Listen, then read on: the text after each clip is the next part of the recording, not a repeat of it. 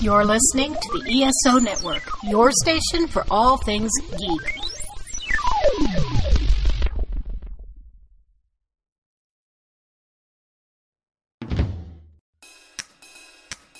Hey, hey, we're Monkeeing Around, a podcast about the Monkees. I'm Veronica Dashel, I'm Elaine Swetman. And I'm Charles Kelso. and we're too busy monkeying around to put anybody down. Welcome back to Monkeeing Around. This week we are joined by special guest Fred Velez. And I hope I pronounced your last name correctly because I just realized I hadn't actually heard it pronounced before. You pronounced it perfectly. Yes. yes. yes. Fantastic. Chuck does all the editing. So um, when I make a mistake, I rely on him to make me not look like an idiot. But this time he I can try. leave it all in. Um, sometimes he, he there's no way to fix what I say, but that, that, that's how it goes. So uh, welcome to the show, Fred. I'm very happy to be here. It's nice to see you guys. Yeah, I've been listening to the podcast and really enjoying it. fantastic. We're we're very glad to hear it. So we're we're talking to you this week about primarily your your first book, but also a little bit about your second book. Which uh, um, Helene, have you gotten to any of the second book at all yet? No, not yet. I'm just about done with the first one. Um, I'm eating up to the point where you decide to write the book. So Okay, yeah, no worries. yeah it, it's after it's it's it's after February 29th, 2012. Right. Yeah, so it's it's yeah Yeah, that was a very tough uh, month. yeah it was yeah Well, for folks listening at home, what book are you talking about? We're talking about my first book about the Monkees called A Little Bit Me, A Little Bit You, the monkeys from a fan perspective. And um, it's about my uh, my experiences with the Monkees uh, over the years as a fan uh, regarding both starting as a fan and then eventually uh, working the uh, mon- the early Monkees conventions and eventually working uh, uh, with you know introducing members of the band on stage at the conventions and even getting to work with one of them Hmm. uh, Wow. on one of his books, and we'll get into that later in Yeah. the show, won't we? anticipation, anticipation. Yes, indeed. So I I I do have a question for you. When you when you decided on the title of the book, were you thinking about, hey, I'm going to have a second book too? I actually, uh, I did have an, a different title that I had in mind, which I thought fit. It was also a Monkees song title, uh, "You and I," and I thought it kind of fit the theme as well. Hmm. But my dear wife, uh, Linda, uh, who was my fiance at the time, said, uh, "You and I is a good title, but you know, uh, not every Monkee fan uh, knows that's those songs. I mean, there's two two songs with that title, but not every one of them No, You should go with a title that sort of fits the theme and is still familiar with everybody. Mm. So I thought, well, a little bit you, a little bit me, sort of fits. So this, this book is a little bit my stories and it's a little bit other stories from other fans that I include that I included in the book Yeah. about their experiences with the Monkees. So the title sort of fits the theme. And then when I was thinking about the sequel, I thought use the title again, but use two. Right. because that's in the, that's in the Yeah. song. yeah. yeah, yeah. It, wa- it was it was perfect. And whenever they performed it in concert, they always did the two. Mm-hmm. Yep. You know? Yeah. So I thought, okay, I got my themes. so you've been a Monkees fan for a long time. Yes, practically from the beginning. Um, I was actually, I think I heard the songs first on the radio before I even knew there was a television show. Wow. Uh, that I I was hearing the songs and I said, "Wow, these are pretty good songs," and uh, these guys sound great. And then later on, I found out that there was a TV series. Really, you know, I didn't even realize that. yeah. because I heard I only heard the songs first.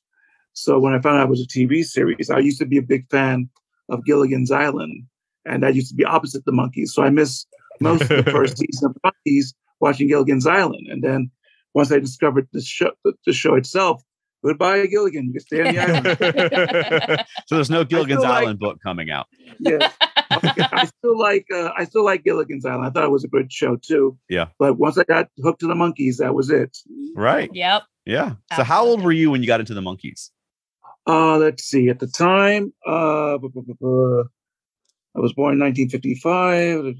I was at least uh, nine, going on ten about Okay. the time that the uh, the Monkees were, were on the scene, Hmm. and I guess I was I was a full ten years old when I got fully into them, Yeah. and and I started, you know, I actually in the book I, I mentioned how I got my first Monkees album, which was more of the Monkees.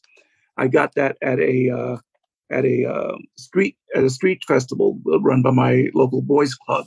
Hmm. That they had a you know a lot, lot of little games where you could win a prize, and there was one game which was a, a mouse race Hmm. contest. We had little live mice, and they ran down the track. And if your mouse won, you got whatever prize you wanted. So I saw the Monkees album and said, "Oh, well, I'll get that." So I put my quarter on my mouse. He ran, he won. I got the album. So, so you could say that it was mice and monkeys. And when of, I put of the mice and album on at- yes, exactly. and when I put the uh, album on at home and listened to it, just the first song, "She," I was hooked Mm, right from the very beginning. yeah. And I got to get more records. These guys are great. Yeah. Absolutely. Reading about your stories going into all of those places and asking for Monkees records uh, Mhm. was was quite um, quite abusing. I I enjoyed that a lot. yeah um like uh, i had to go to different record stores because they were at the time they were still popular the albums were still in the stores and then after the popularity waned i was able to get some of those albums at a much cheaper price going through the teen magazines like 16 and tiger beat in the early 70s i found out that they were still recording the, the Mm. individual members so i was able to pick up the albums of uh, michael nesmith and uh, davy jones's bell records hmm album, and then seeing mentions of uh, singles by Mickey and Davy. So I, I, I tried scouring for those. And it took me long. took me longer to find a lot of them, but I Mm. eventually got at least most of the songs that they had, or the singles that they had put out at the time that were were not charting, but they were still. I was still able to get them at um, some record conventions, like a Beatle, like Beatle Fest Yeah. and um, rock ages conventions and things like that. And then uh, I lived in New York City at the time, so I had access access to all those great uh, New York City record stores. Mm. So I would go in there and I'd say, "Do you have this by Mickey Dolenz?" And they would look around and say, "Oh yeah, I think we got it somewhere in the back." You know, and I was able- able to uh, to complete uh, a good part of my early solo Monkees collection that way. Wow. And and whenever Michael Nesmith put out a new album, I made sure to get it as soon as I could. Right. Yeah. We're spoiled today where you can just, I mean, as soon as like 7A has announces the release, you can go online and pre-order it and it shows up at your house. you know, it's super easy. Sometimes you forgot you ordered it and you're like, "Look at this present I got. Right. yeah, well, that's the thing. Like uh, with the with the first seven A records release of the Mickey Dolenz MGM collection, they pretty much had everything I I, I scoured at all the record stores for in one little package, which was Right. great.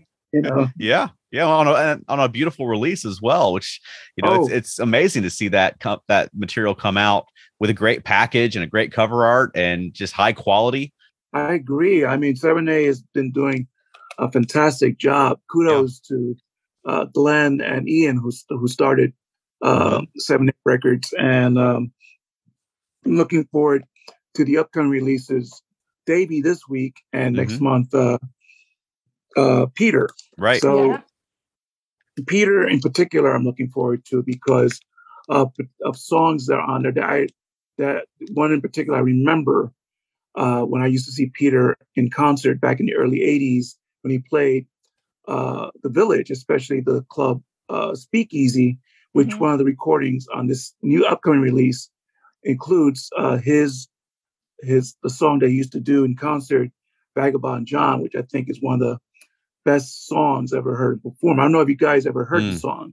I don't know that I've I heard think- Vagabond John. I, I want to say I heard a sneak peek on maybe Zilch did like they played a little bit of Mm. it, and if it's the song I'm thinking it in, I got chills listening to it because I was It- like, oh wow, it was amazing. It's an amazing song. It's a shame that it was never released during Peter's lifetime Yeah. officially.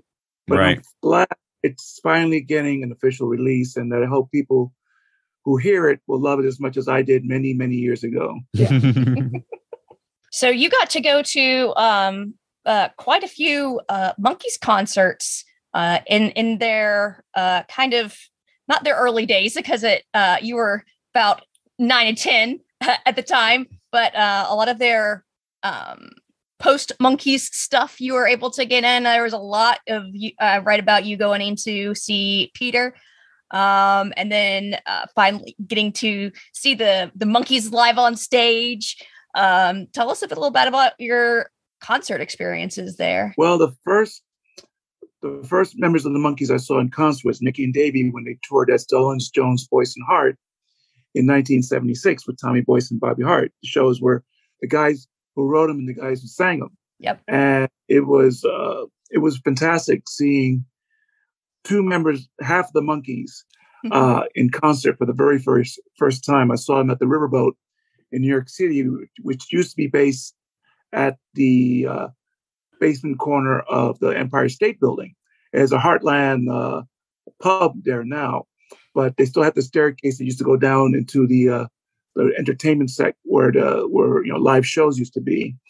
And I went with my with my baby sister um, Miriam Cookie and uh, my friend Jerry Beck, who is a well-known uh, animation expert, and uh, he was a huge Monkee fan as well. We met at a screening of the movie Head, just about almost a year uh, or a few months prior to uh, to seeing uh, Mickey and Davey and Tommy and Bobby at the Riverboat.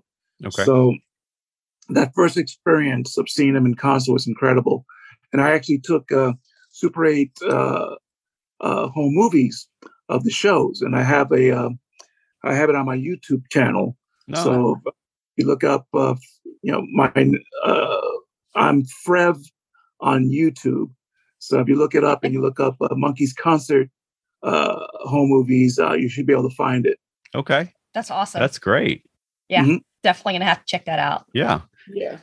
Yeah, and then a year later, '77, uh, Mickey and well, Mickey and Davey had already split with Tommy and Bobby and went on to do a, a show on of their own. Mickey's sister Coco and the la- and the band, the Laughing Dogs, and they played the Riverboat again, and they actually played some. Believe it or not, they actually played a date at CBGB's. Hmm. Oh wow. Wow. the Laughing Dogs uh, were doing a residency at the CBGB's, and one of the shows, Mickey and Davey showed up. And, uh, and the funny thing is that Peter Tork also played CBGB's when he was making his comeback. Yeah. Yeah. I actually was going to see that show, but then CBGB's reputation scared me off, so I didn't go. Yeah. But Yeah. Peter at um, at the Speakeasy later on, which was great. So Mickey and uh, Mickey and Davey and Coco played the Riverboat as well, and those sh- and I got super eight home movies of that as well. And then around 1980, Peter Tork was playing uh, the Rock Ages convention Hmm. uh, at the Diplomat Hotel in New York City, and I took some more home movie footage with sound. So all those are all together in my little YouTube cat channel. That's, That's great. amazing. Yeah, that's that that's amazing to to be able to be a fan of something over such a long period of time.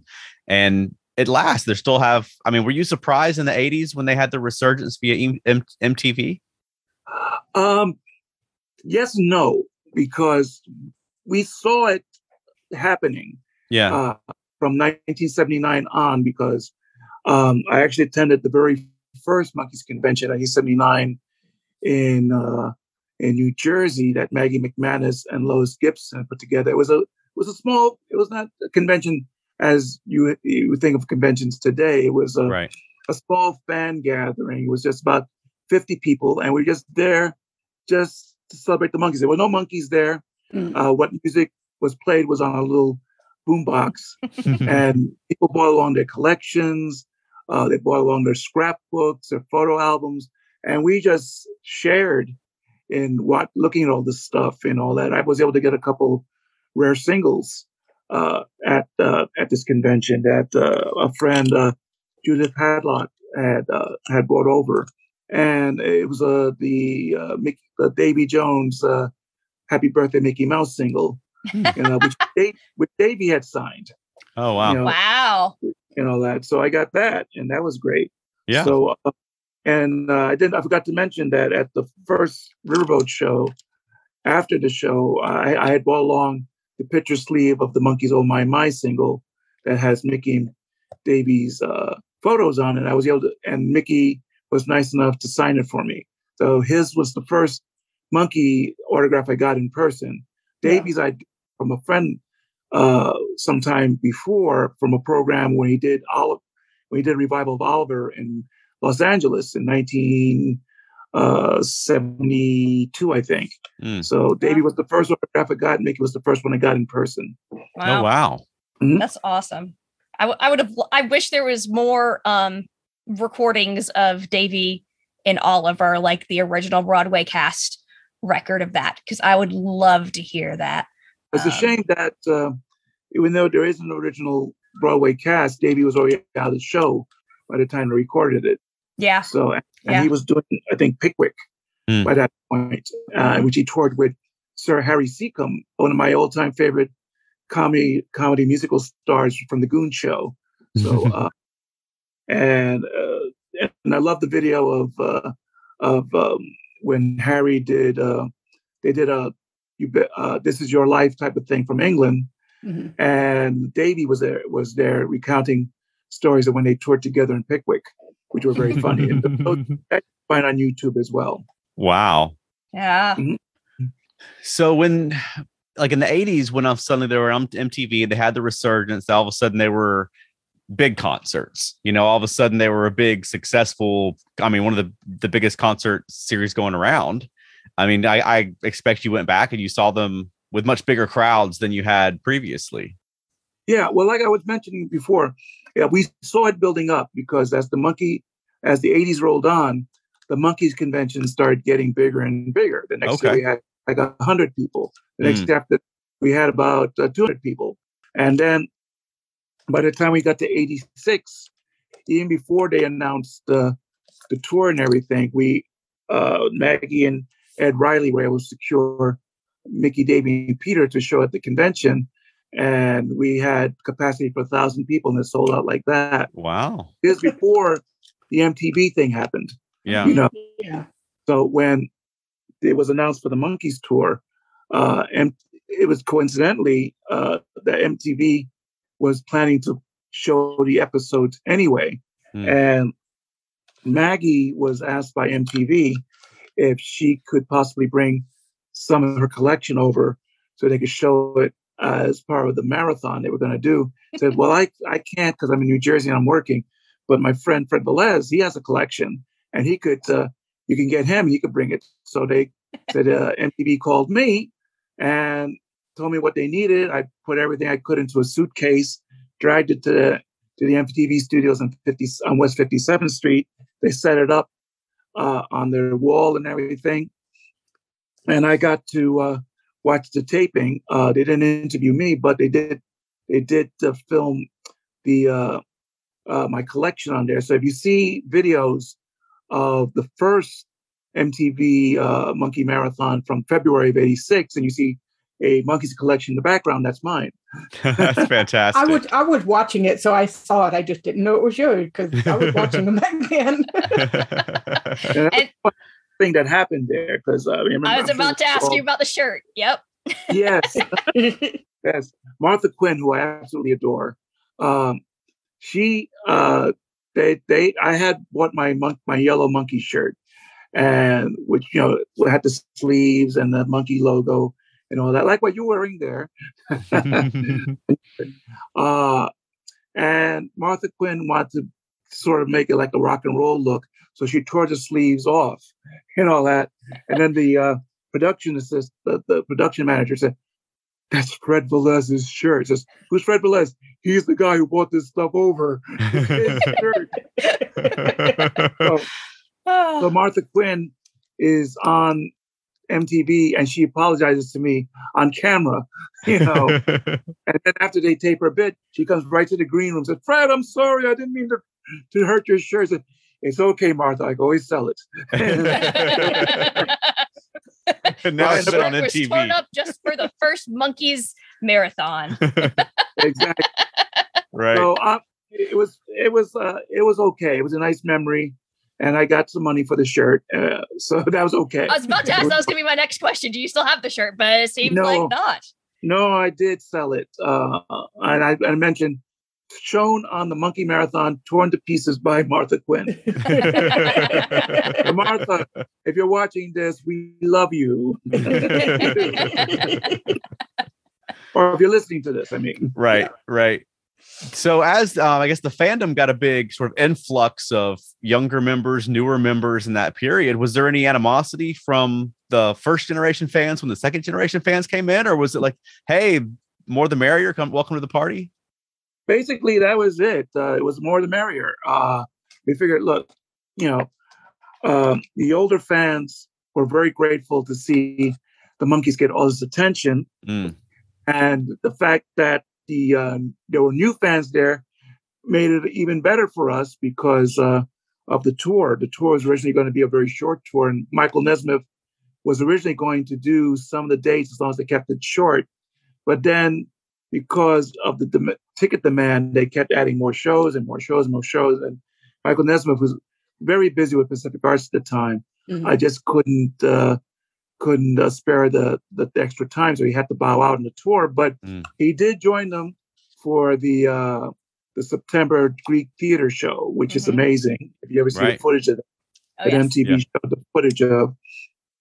And they also did. He also joined them for the uh, for the MTV Christmas video in 1986, which I was at the taping for. were you So, really And I have pictures I took on the set, and I have a picture taken with me and Davey and, and me and Michael at at at the uh, at the taping, and I got uh, a copy of Maggie McManus's Monkee Business fanzine signed by all four of them, Mhm. and um, the one that was that I found hard to get was Mickey because I because he was so busy saying hello to everybody that I, was, I just basically was chasing him all over the studio. That sounds about like partner, Mickey. Would you mind? Oh, okay, sure. Uh, Peter was the first one because Peter knew me Yeah. uh, from all the shows I saw him in the 80s. And um, Davey remembered me from 1984 when I helped to get him booked on the Uncle Floyd show Hmm. because he came in 84 to do some kind of promotions. And Maggie asked, Maggie McManus asked me, is there any show that we can try and get Davey on as a Uncle Floyd? Because I know Floyd. So we were able to arrange for him to be there. And I got a picture of me taken with Davey on the Uncle Floyd show set. Mm. So Davey knew me uh, from that. So, and it was just an amazing experience. And if you see the Christmas video, even though you don't see me, I am in there. So I'm in some- somewhere. But No, it it- was, it was an incredible experience. is that the one where mike is santa claus Yes. Yeah. Yes, and he revealed he comes. You see him, the, the three Monkees with Santa Claus, and it's not till the very end of the video that it's revealed that Santa Claus is Mike Nesmith. right Surprise! so that was a lot of fun. it sounds like it hmm elaine I, you look like you're about to say something Oh yeah, no, because I had written when I was reading it, um, because I am the fan that came in in the '80s. I was like 12 years old, 1986, when everything came out, and was one of the screaming teenagers seeing them. Um, and I first saw them. They were with um, like Herman's Hermits that that tour, that very first one. Mhm. Um, but I was surprised about the stuff where after Pool It came out with MTV not Mm. doing what the fans wanted them to do, and then the actual proof that you know Pool It and Heart and Soul were being requested and not being played. I was like, "Oh, I had no idea that was going on." Oh so yeah, that was, really, yeah, I, I was like, "Wow." that was a big to do. That's one of my reveals in the yeah. first book. Yeah. and that in 87 because uh, the Monkees mostly because of davey uh, refused to do a super bowl promotion for mtv they were suddenly on their uh, doo-doo list, list. yeah, yeah.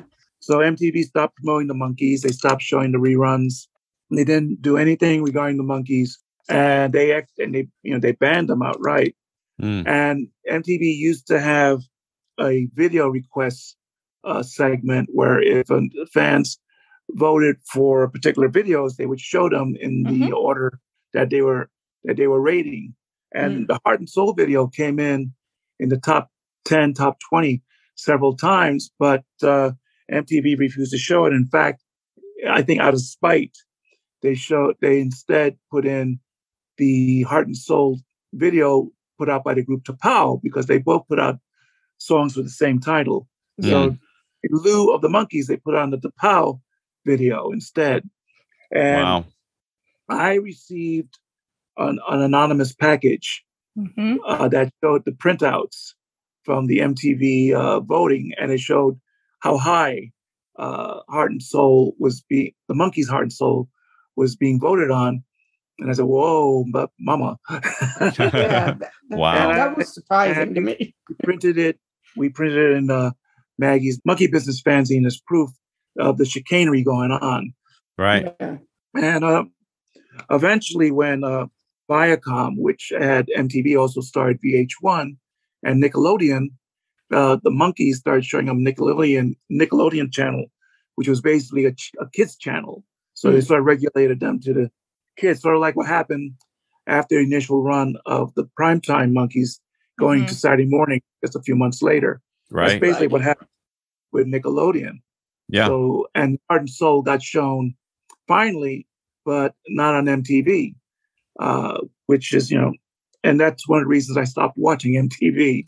I s- you know, That along with it not being music And I- video television anymore. I know.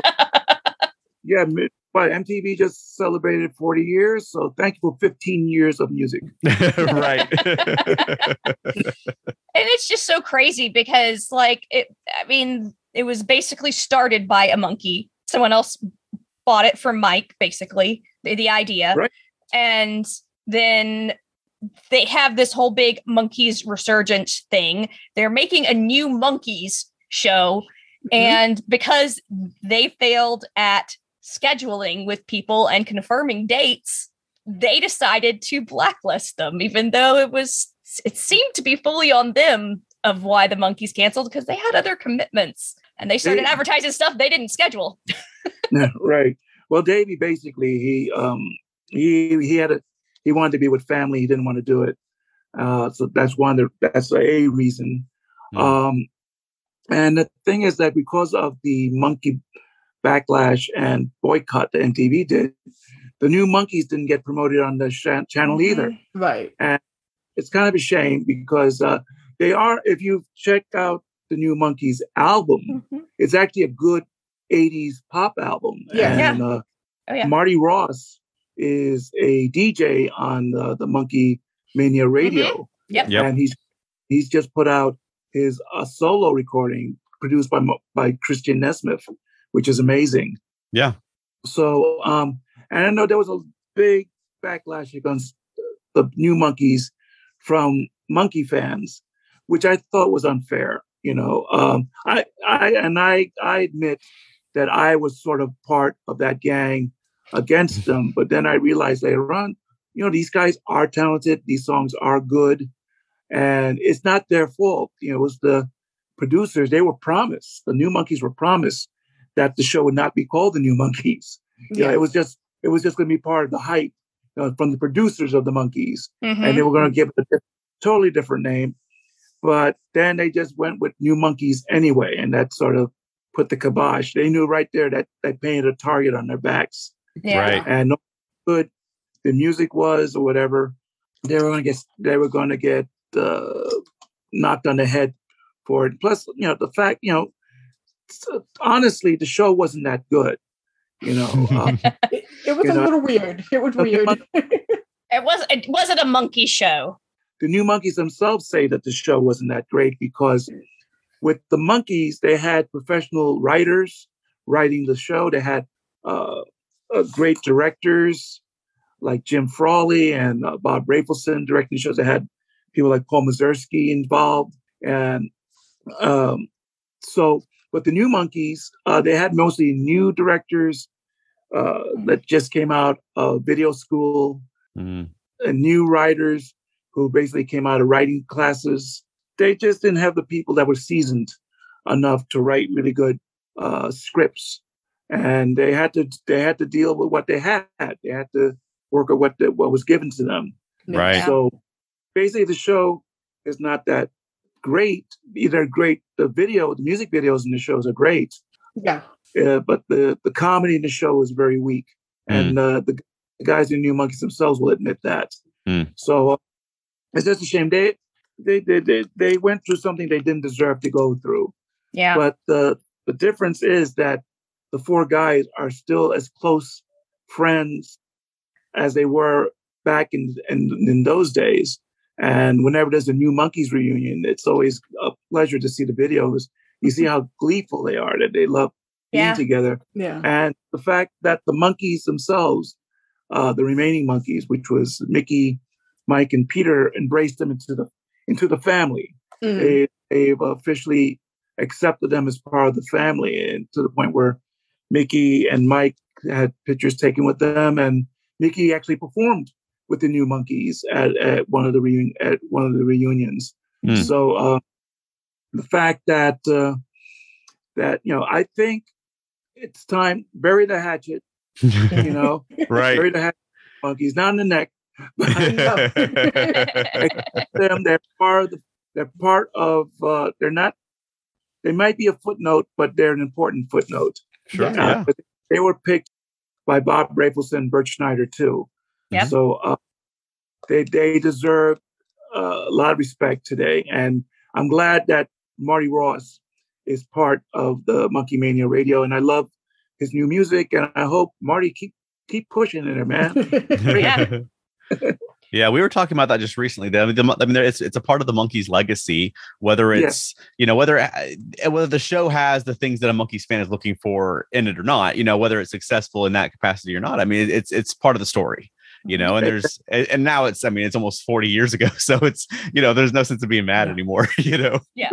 Well, I wrote a I wrote a chapter about the new Monkees in my book, and I was I I tried to be as fair as possible to them, giving them credit where the credit was due. Mm. Mhm. And I heard from both Marty and Dino, and I think uh, they relayed from both Jared and Larry that they appreciated me doing the turnaround, you know, the 180, That's and that they appreciate the fact that I do I do respect them very much, and uh, I'm for you guys. I am. Honest, I- Yeah. It's funny. The the new Monkees was uh one of the first couple of Monkees albums we got. Uh, because uh, you probably listened to our podcast, we got into the Monkees very, very late. Um, and we happened across a new Monkees album um, at a bookstore that's kind of along uh, the Tennessee, um, South North Carolina line called McKay's. And there was a new Monkees album just sitting in front of a, a stack of records. And we're like, hey, look at this. oh yeah, good album, uh, definitely, and it's officially it's officially available again, uh, both streaming and you could download it uh, through iTunes, Apple Music, uh, all the uh, streaming uh, outlets. So go out there, folks, and look for that album. It's a good one. Yeah, Right. that- that's how I listen to it because I have lost my cassette tape version of it back from when I originally bought it in the 80s. It, it had disappeared. right. Well, I wouldn't be surprised, and I this is not any saying anything uh, out of school or anything like that. I wouldn't be surprised if Seven A does something. You never know. That that would be fun. that. I would that love would be it, love it, love it. You hear that, Glenn?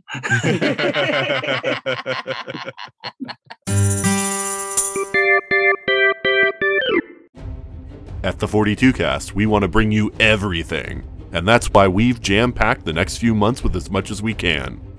You not only get the same reviews, topics, and interviews that you did before, you also get screen reads where we compare a movie to its source material, or role models where we talk about tabletop gaming. It's never been a more exciting time to check out our show. It's your ultimate answer to fandom, geekiness, and everything, so why not check it out? We can be found on most podcasting platforms, and we are a proud member of the ESO network. So when Pool It came out, how, how did you feel about Pool It? I was excited for a new Monkees album. I was slightly disappointed because it wasn't like what they sounded like back in the '60s, and I think that's that's what they wanted mostly. Right. Davy and Mickey uh, to uh, to to be more modern and all that. I know that Mhm. uh, uh, the, the producer uh, was just uh, Richard Venturi or something like that. I he produced uh, Squeeze and Elvis Costello. He wanted to put out a traditional sounding Monkees album. They wanted to put out something more modern like Squeeze or something like that. Right. So, so they you know they went with what they had. They did some of the songs are great. I love Heart and Soul. I Right. think that's a great song. Yeah. Um, Mickey's version of uh, Rec- uh, Reckless Eric's uh, "I Go the Whole Wide World" is good. I Uh, love Yes. that one. Yeah. "Don't Bring Me Down," which was co-written by uh, Tommy James of Tommy James and the Shondells, is good. Uh, Peter's songs are great. Yeah. Mhm. I love, and also the other one, "Since You Went Away." I remember him performing that in the early days in the in, in the early '80s at the at the clubs in the in the village, Mm. and and to me was like him uh, paying homage to both Bowie and Prince. 'Cause You could hear that the influence there, and uh, Peter was a big David Bowie fan, and he great, great he admired Prince, so he put those elements in the song. I think it works very well, and Davy's songs are good. Uh, "I Love You Forever" is a nice uh, pop ballad, and "Counting on You," which was written by his his partner Alan Green, is a nice song too, which I think is a good album closer. Hmm. And um, it it's uh, it has its ups and downs. I mean, Sure. I was gonna say nobody's mentioning she's moving in with Rico. I, you wouldn't. you would I didn't want to mention it. They didn't want to mention it. You mentioned it. it it I, I have a soft spot for Pool It mainly because I was in the throes of Monkee Mania when it came out, and I know it's a cheesy song, and it's not the best song on the album, but there's something amusing about it. It's amu- it's And she's amu- moving with Rico. it's very, it's very, very amusing, I tell you. yeah, I mean, there's some other songs they could have probably uh, done uh, in re- uh, outside of Rico, but uh, yeah. could have, Davey had put out some some uh, singles in the '80s that I that I thought uh, like "After Your Heart" I think is a good song. Mm. Uh, also, uh, "Hanging by a Thread," which uh, I don't know if it came before. It may have came out after uh, "Pool It" came out, but uh, that's a good song too. And those are the songs I probably could have replaced a couple of songs on uh, on "Pool It." Uh, but "Pool It" is what it is. It's Yeah. uh, it's an 80s Monkees album. It sounds like an 80s Monkees album. right. Yeah. Yeah. And, And, elements of it that are a lot of fun to listen to. And you were very tuned into sort of the, the fan community at that time. So I expect people were sort of a buzz that there was a new Monkees album coming out after all these years. But then it comes out and it sounds very different. I mean, was it well received generally by the Monkees community or was there some pushback against it? The Monkee fans on the whole front at that time uh, embraced it, Okay. but uh, because it wasn't getting the promotion, Right. it could have MTV. It didn't do that well in the charts, unfortunately. Hmm. The single "Heart and Soul," which was a great single, didn't do that well either. Um, you know, uh, the year before, uh, this was that was then. This is now Mhm. was a top twenty hit for them. Their first Right. top twenty since uh, 1968. Great song. Yeah, uh, but um, Heart and Soul uh, was in like the top fifty or or in the top hundred somewhere, but not it didn't do as well as it could have done Right. if they hadn't better promotion. Sure. So it's a shame that all this happened, but it it happened. It happened, and it's not. It's history. You can't do it. You can't change it. Right. Yeah. yeah. Yeah. so moving along into the 90s i mean um you know you had a, a, a bigger reunion even in the uh, you know with um for Justus and the the new tv special where they were all i mean they, they I, I think the the the Justus i can't remember now what it's called but the Justus tv special is cute they sort of act like the Monkees has been going on all this time and it's episode 1000 or, or whatever um but i mean how how is it seeing seeing sort of that resurgence for the 30th anniversary Well, I want to backtrack a little bit okay uh, to '99 when the Monkees received their star in the Hollywood Walk of Fame. Yes. Yeah. Mike Nesmith was part of that uh, for that ceremony, and he played with them in the first fully rehearsed Monkees concert since 1968, Wow. uh, Universal Amphitheater, and I got to see that show, which was incredible. Oh, Wow. wow. And then uh, was involved. There was a Monkees convention in Hollywood going on that weekend for the uh, for the ceremony and the concert, and Helen Pantuso, who helped to spearhead the uh, campaign for the star in the Hollywood, Hollywood Walk of Fame, had assigned me as part of security for the Monkees at the at the theater where Head premiered in 1968 in California in, Hol- in Hollywood. So Wow. that's where the picture of me on the front cover of my book, my first book, Yeah. uh, with all four Monkees, and Hmm. Elaine show it, even though we can't show it on the podcast. Yeah, I, I- yeah, I- yeah, we've got one right here too. That's where that picture was taken, and uh, I have a great story in, in the book about that. yeah. And uh, I knew the photographer who was taking the picture, Michael Bush, who was taking a lot of photos of the guys. And I knew Peter and I knew Davey.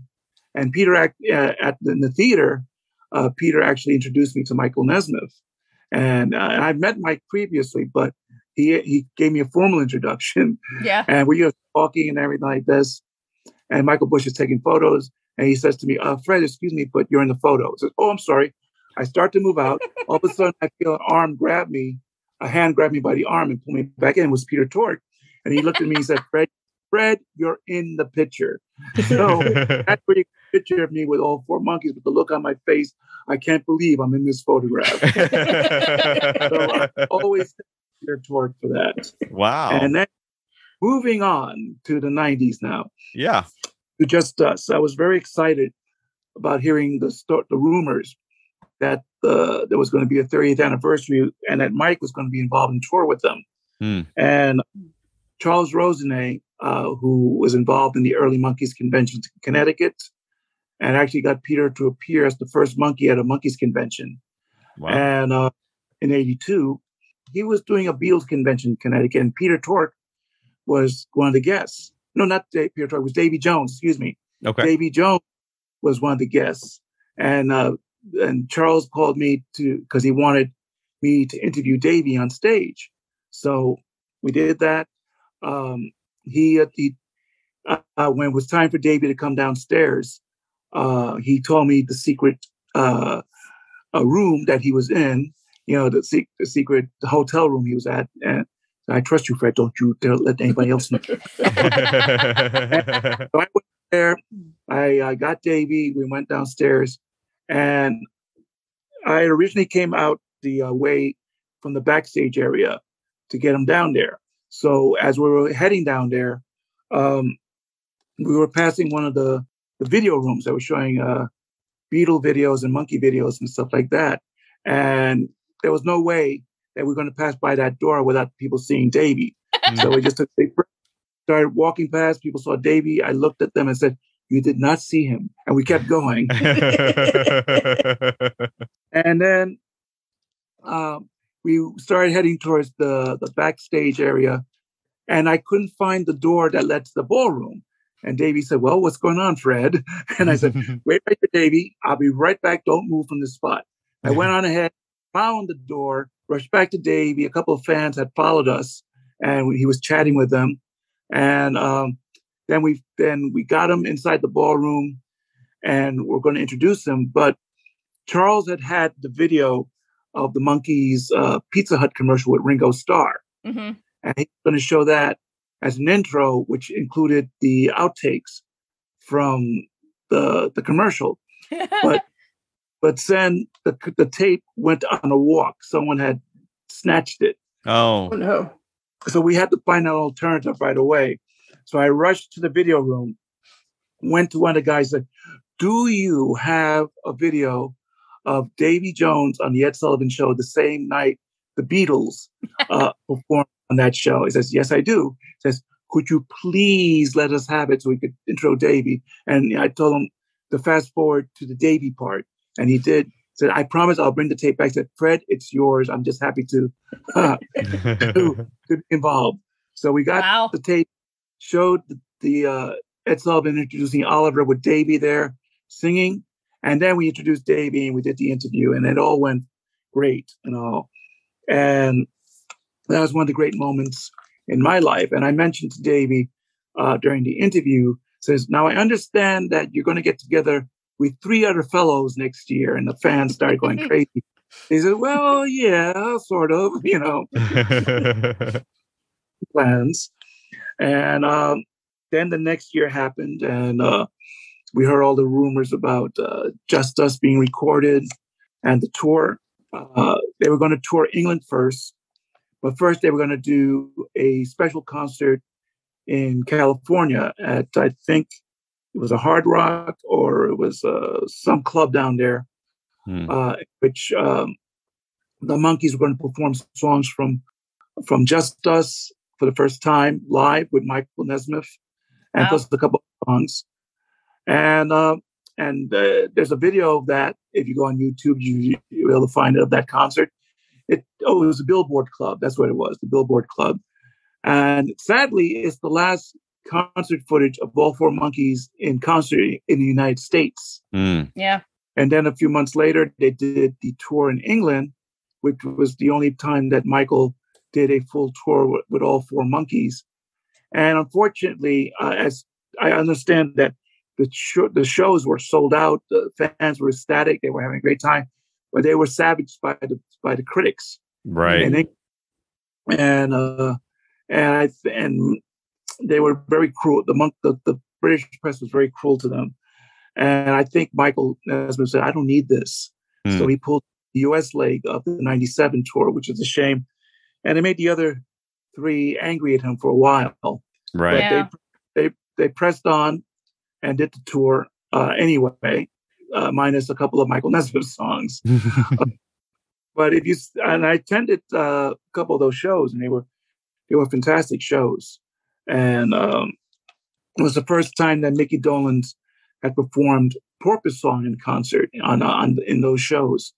So um, if you if you see any of the videos from the '97 tour, or just the three of them, they're great shows. And then there's the the show the the, the videos of the shows taped in England, which are also incredible because you got all four of them up there. Um, getting seeing the videos from that period shows you w- what we missed in '97. You know, if only things had you know had gone differently and all that. Yeah. Yeah. So, but at least we have uh, those videos so we can see how good those shows were. right. Actually, were. Yeah. I mean, after, you know, what five decades of being a Monkees fan, what what keeps you coming back and excited? I mean, you were just at going to Mickey's show and reviewing it this past weekend. You know, I mean, Yeah. you ever you never I guess feel like, oh, I've seen this guy 47 times in concert, you know. I, I I can't even think of how many times I've seen them in concert, both as a group and solo. right. I've lost count a long time ago. I knew I know I saw them at least eleven times in '86, Hmm. and a few more times seven, and Wow. not as much the years, but I still got to see as many shows as I could. Yeah. Uh, as many of the solo shows, whenever it was Peter, Davey, Mickey, and Mike doing solo shows. Um, I had the thrill of seeing Mike do his first uh, solo shows in decades in '91. That was incredible when he was promoting the reissue of his old albums, his old artist albums that Rhino was putting out. Right. The thing that gets me about the Monkees is that no matter how many times I've seen them both group and solo, the shows just got better and better. Then Mm. it was better that this was a great show, and then I see the next show, this is better than the last one. And then I go to the one and say, this is better than the last one. You know, yeah. it just got. I mean, it's the same thing. Uh, even solo was the th- it was the exact same thing. I, I and um, with Mickey, uh, we saw him Friday night. He killed. My Hmm. goodness, what an amazing show! I s- we're still talking about it, and the shows he did in in uh, Sellersville the next day uh, were just as good. Uh, made a little better because at at the Hanover shows they didn't have the videos, uh, but at the uh, Sellersville show they did. So oh, nice. the Sellersville show were enhanced by the videos that were shown. So Right. uh, that added to the excitement of the sh- of the concerts. And I got the, I guess I could I could claim to have seen almost every Monkees related every Monkees group concert, whether it was two, three, uh, and back to two again, over the years, starting with Dolenz Jones, Boyce and Hart, and ending with Mike and Mickey last year. It Mhm. sadly was the last Monkees tour. Yeah. Right. Yeah. You know, Yeah. we have to we have to uh, live with the fact that the Monkees as a group no longer exist. Sure. Yeah. You know, Yeah. but uh, and that Mickey's the only one left, and God love him. You know, he'll be with us as long as God allows. Mhm. Um, but the thing is that uh, what you get out of everything is a feeling of community and love. Mm-hmm. right. From those guys and from us as the fans.